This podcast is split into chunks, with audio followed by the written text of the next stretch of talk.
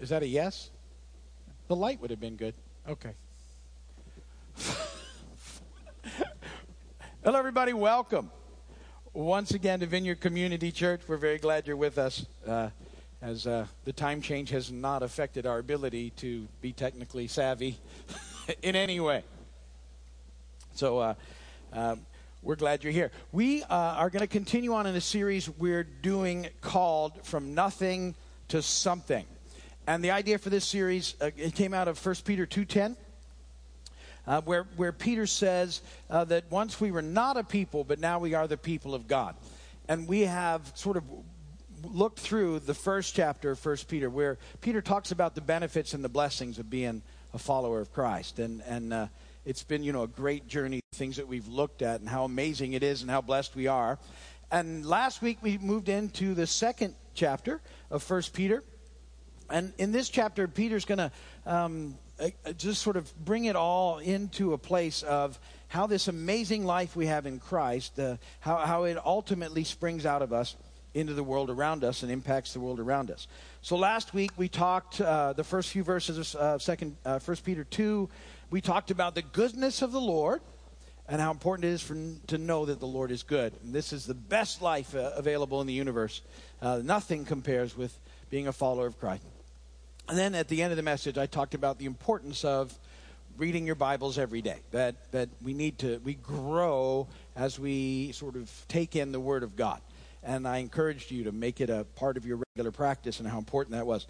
Today we're going to look at verses four through six of the second chapter of First Peter, and we're going to talk about um, how, the way that we perceive our relationship with God, how we perceive Him, and how important it is, and how that impacts everything that we do. So that's where we're heading. That's the intro. Transition, always a bad joke, or two, or three. I went to the zoo the other day, and uh, you may not believe this, but I saw eight large baguettes in a cage. And I said to the zookeeper, What's going on? And he told me that they were bred in captivity. No? Nothing? What do you call an animal that only walks in straight lines? Nocturnal. Nocturnal. Still nothing? Okay.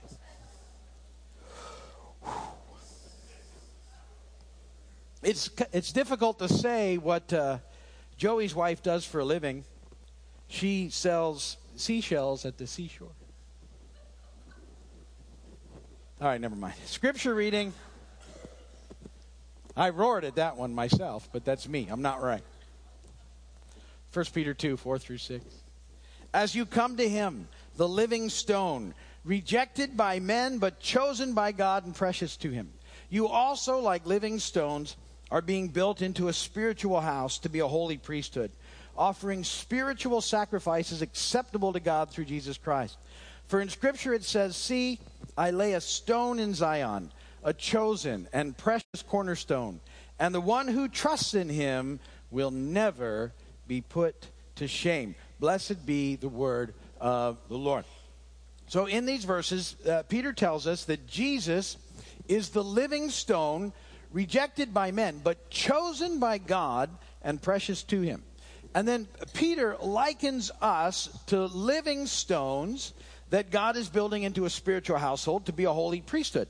So, like Jesus, we're also chosen by God and precious to Him. That's the connection that Peter's making. In, in, the same way, like living stones, Jesus, the living stone, but like living stones, we also are, are chosen by God and precious to Him. And these, those ideas are so important for us to take in because of how it impacts our relationship with Him and impacts the way that we live this life in the world around us. So let's hop into point number one. God chooses you. God chooses you. 1 Peter 2 4 and 5, I want to read that part again. As you come to him, the living stone, rejected by men, but chosen by God and precious to him, you also, like living stones, are being built into a spiritual house to be a holy priesthood, offering spiritual sacrifices acceptable to God through Jesus Christ. So, God chooses you. Um, this is important for us to get because sometimes I think we get the idea that that we just sort of happened our way into the kingdom, that um, it was really about everybody else, and we're just kind of fortunate that we we got in. We're you know it's good that we got in, but but you know we think, wow, we're we're uh, that was really really fortunate, and uh, and then we start thinking that we have to like earn this whole process all the time. And so now, you know, I gotta gotta work really hard and gotta perform really well. But but see, that's that's not how it works. God actually chose you to be a part of this thing, uh, this life in Him, the the church, uh, His family. Um, God chose you. He picked you. Uh, he would have done it just for you. You were you mattered that much to Him, and so uh, He He picked you to be a part of His family, of His His team, his forever um, relational life. He wanted you in there. So he chose you. And, and I think it's important for us to get that. I don't know how many of you as kids experienced, and I, I don't know if kids still do this, things have changed, but I, when we were kids and we wanted to play some sort of organized activity, we would have teams, right? We would pick teams. And remember how teams were picked? Uh, the two, generally the best two sort of athletes in the group were the captains, you know, and uh, they were usually really mean. and everybody else would be standing there uncomfortably, and the captains begin to pick people on their teams. Have you ever experienced this? Most of you have gone through this, right? And and they would they would pick people on their teams, you know, and and so uh, you know the better athletes and those people and their friends and everything they would they would sort of come first, and then if you were younger than everybody else or maybe hadn't developed in that athletic skill or whatever, you were one of the last kind of couple people standing there, and by this point, you know, you felt like this big. And then it wasn't unusual for one of them to look at you and go, Yeah, I don't want you anyway. You can go on that team. Not that I ever experienced that. Oh, please help me, Lord. Uh, we all had measures of that, right? And so we, we know that feeling. We know how good it felt, though, to be picked. That was a good feeling, right? When you know, uh, and hopefully in your in your experience for and when you got into something where you, when you were chosen, that felt really good. You were picked. Well, see, that's the deal. God chooses you. You weren't what was left over. You you weren't the last one, and so He had no choice. He chose you. He he he wanted you on His team. You mattered to Him. You're you're a first round draft draft choice, like the top of the the top of the heap. Everybody in the room. He, boop, I want you. I want you. I want you. I want you. I want you. I want you. Come on in. And so he chooses you. He chose you to be a part of this. He called you, you responded, you were chosen. That's how all that worked together. So it's important for us to understand this. And here's the, the big reason.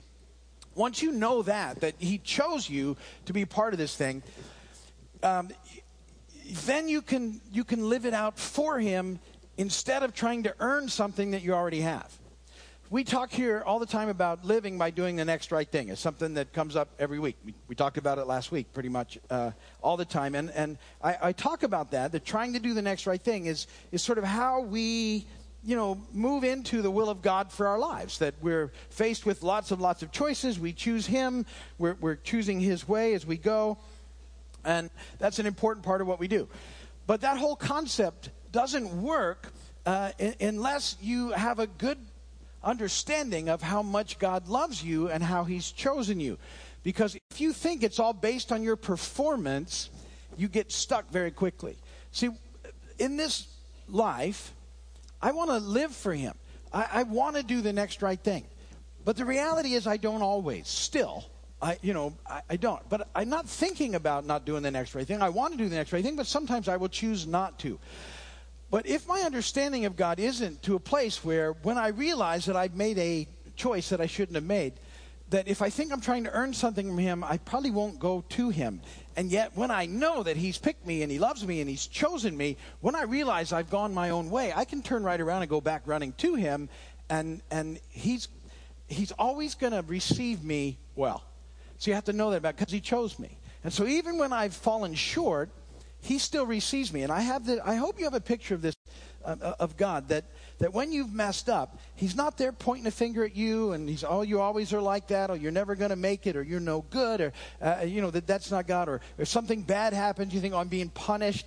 Y- your perception's wrong. When we choose to, to do the wrong thing, which we will do, um, um, when we, but we know because he chooses us, he loves us, we go right running to him. And, and that the reception is always the same. This is my picture. He just wraps me up in his arms, and he loves on me. He's always, always going to receive me that way. He always forgives me and always says, now go and do the next right thing, and empowers me to go and do it. And, and that's the process. It's always like that. If, and and I, I know it's going to be like that, and it always will be like that. He'll never do it differently. You will never go and not get that reception. But you need to know that. Well, people go, well, then it means you can just go and do whatever you want all the time, and you're never going to. And that's not what it means. When you're in this thing and you realize how amazing His love is and that He chose you, your response is that you want to do the right thing. You might not always get there, but you want to. You're not looking for loopholes. Last week I told you there's no better life than this. Why look for something outside of it? So, so you know, we're in process. We continue to mess up sometimes. We go running back to God. He loves us. He encourages us, and then He sends us to do the next right thing. And we continue to do that. But that needs to be your perception of Him. He chose you, and and He always will chooses you, picks you, first place, loves you on His team. He's for you because. The second thing I want to talk about is that you are precious to him. That's point number two. You're precious to him. He, he chose you and you're precious to him. You, you matter. He cares about you uh, in ways you, you may not even comprehend. I want to just look at um, two very short parables with you today. These are life changing parables, two of my favorites, and they only take three verses uh, between them, and they're in Matthew chapter 13. And you've probably heard these parables. One's about a treasure in a field, and one's about a pearl of great value. And um, the wonderful thing about parables is Jesus taught in parables to make you think. And, and it, it causes you to think about the depth of the parables and that they, in, that, in the scope of the story, there can be several meanings that are all valid and that the Holy Spirit can um, quicken to your heart. Let me read them to you. It's verses 44 through 46. The kingdom of heaven is like treasure hidden in a field. When a man found it, he hid it again, and then in his joy went and sold all he had and bought that field. Again, the kingdom of heaven is like a merchant looking for fine pearls. When he found one of great value, he went away and sold everything he had and bought it. Now, these uh, two little parables, they're presented in, in a parallel way, which means Jesus is, is using both parables to make the same point. And when, when you read them, and normally we would assign to that parable the meaning that this is the, the value of Jesus and that as a believer, he's worth everything in our lives. There's nothing that will compare to him, and it's absolutely part of what that parable means. But, but because it's a parable, you can, you can look at it different ways. And the, the way that I want you to see it today is this way little letter A that you are the treasure in the parable. You are the treasure. Matthew 13, 44. The kingdom of heaven is like treasure hidden in a field. When a man found it, he hid it again, and then in his joy went and sold all he had and brought that field. So you're the treasure. Let's consider that Jesus is the man who found it and purchased it. And here's what's happening Jesus bought the field to get the treasure. That was you. Jesus paid for all sin, for all time for all people so that he could get your sin at this time and pay for that so he could be reconciled to you in this life now and forever and you could have relationship with him. Um, you're his treasure. He, he, he, it's you that he was after. Uh, he paid it all so he could have relationship with you. So, so he bought the field. Then the field was all sin for all people for all time. He paid for all of it. He bought it all at the cross so that he could have you because you're his treasure. And he wanted you above all else. So you're his treasure. In the same way, little letter B, you're the pearl. You're the pearl in the story. Verses 44 and 45. Again, the kingdom of heaven is like a merchant looking for fine pearls. When he found one of great value, he went away and sold everything he had and bought it. So, um, a pearl merchant is someone that knows pearls very well. I don't know much about pearls. We may have had this discussion at some point in time. Um, I, I, know that uh, my wife tells me that because she likes a pearl, uh, that you can tell a difference between a real pearl and a fake pearl by rubbing it on your teeth. You guys are aware of this whole thing, but I wouldn't know what I was looking for. and some of those teeth are a bridge anyway, so they don't feel anything. So I'd be like, yeah, I don't know. Something's not right here. Could be the pearl, could be me. I don't know. But in the story, we're talking about a pearl merchant. This is somebody who knows pearls, right? Better than anything. And he finds a pearl that he's willing to just give everything for because it's the, the most amazing pearl that there is. And, and here's the deal in this story, this way, Jesus is the pearl merchant, and you're the pearl. And, and, Jesus came and found such beauty and such potential in you that he gave it all so that he could have relationship with you. God chooses you and you are precious to him. And you need to know that. You need to allow that to sink in and to be a reality that you live by. Here's why we have a very real enemy who does not want you to live in that reality. He wants to keep you far from that. He doesn't want you to experience the amazing grace and mercy of God. He doesn't want you to experience the very full and abundant, now and forever life that Jesus came to give us. And so, two of his favorite tactics, our very real enemy, are guilt and shame. He loves to use those against you to keep you from experiencing this part of our eternal life. See, when you've come to Christ, he can't get that other part but he can still mess with this part. And you think, why would he mess with this part? He doesn't want you to experience life because that's who he is. And he doesn't want you to experience life in such a way that you're impacting the world around you for Christ. And that's what's supposed to happen. So if he can keep you all sort of bottled up and caught in and trapped down and critical and mean, um, that's what he's going to do so you don't have an impact. So he loves to use guilt and shame to sort of keep us from moving on in this life we have. And the reality is, all of us are broken. God knows that. He, he bought us that way. He, he, you, you ever think about that? He, he bought us broke. Uh, and so he's not, he's not surprised that we're broken. He, he, he, purchased us in that condition. But, but he loves us anyway. And, and this is about his love for us. His love isn't conditioned on our performance, which is an amazing thing because none of us have that all worked out. He just loves us. And so, knowing that He loves us and that we're chosen by Him and that we're precious to Him, um, allows us to deal with guilt and shame so that it can't be used against us by the enemy. Third point. So get free from the guilt and shame trap. In our scripture reading today, at the end of verse 6, it says, The one who trusts in him will never be put to shame when you take this in, in what he's telling us, that when we get this amazing love that God has for us, that we're chosen by him and that we're precious to him, the enemy can't continue to work that mess on us if we don't allow him to.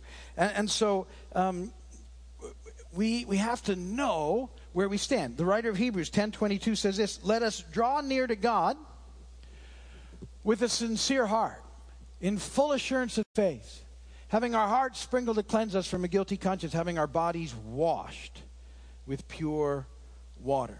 See, we, we can draw near to God in full assurance of faith because of our great priest Jesus. In, in Christ, we've been, we've been forgiven and we've been cleansed, and God sees you in the perfection of his son. We've talked about that several times in this series, but I want to make sure that that point comes home. When God sees you, he's seeing you in the perfection of his son which is an amazing thing. That's justification. It's such an amazing deal. And so it's it's not based on our performance. It's it's based on what Jesus has done for us. He purchased us, if you would, at the cross. You were the treasure, you're the pearl of great price. He bought you so he could be in relationship with you, and that relationship starts now and goes on forever. And the holy, perfect, righteous God, creator of all things, sees you in Christ as purified, holy. You're his child, you're his beloved. When you allow that to become who you are, the enemy can't work guilt and shame on you any longer. He just can't because you won't take it. And, and it causes us to, to actually respond by doing the next right thing because there's nothing better. We, I wake up and I, I honestly think, Lord, I just want to live for you today. It's, it's my heart. I'm not looking for loopholes. I'm not looking for ways out. I'm not looking to do things that, that aren't good for me. Um, throughout the day, I may not always get it quite right because things happen. You know, we talk about that all the time. Somebody could mess with me on the road while I'm driving and cause me to forget who I am for a little while. But um, I come back from it. It's funny. You know, if you were here a few weeks ago, I told you about the story when I was making a right turn and into a turn lane and people were honking at me, but there was someone blocking the lane and they couldn't see it, and I was getting all upset about it. the person honking at me comes to church here. we had a big confession time the other day. It was great. So.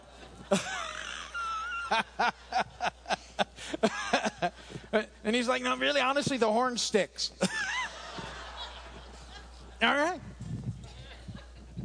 Kind of neat to hear different angles of that story. I'm glad I didn't get out because he's way bigger than me. anyway, off track. You, you, get it. The idea is, you know, I want to live right. I, I want to do the next right thing because that's the best life there is. Um, but when I don't, when I know that He loves me, I didn't have to earn it. I could never have earned it. It allows me just to keep this connection with Him. Run back to Him. He loves on me, and off I go again. And that's where we find life. So think about that this week. You know, think about how amazing it is to be chosen by Him, to be precious to Him, that you're the treasure, that you're the pearl. Let that sort of sink in and become your reality as you relate to Him and the world around you. That's where I'm going to end that uh, today. If you're watching by video, thank you for doing that. Come and visit us when you can. If you need prayer, go to the website. There's a prayer page, and we will pray for you.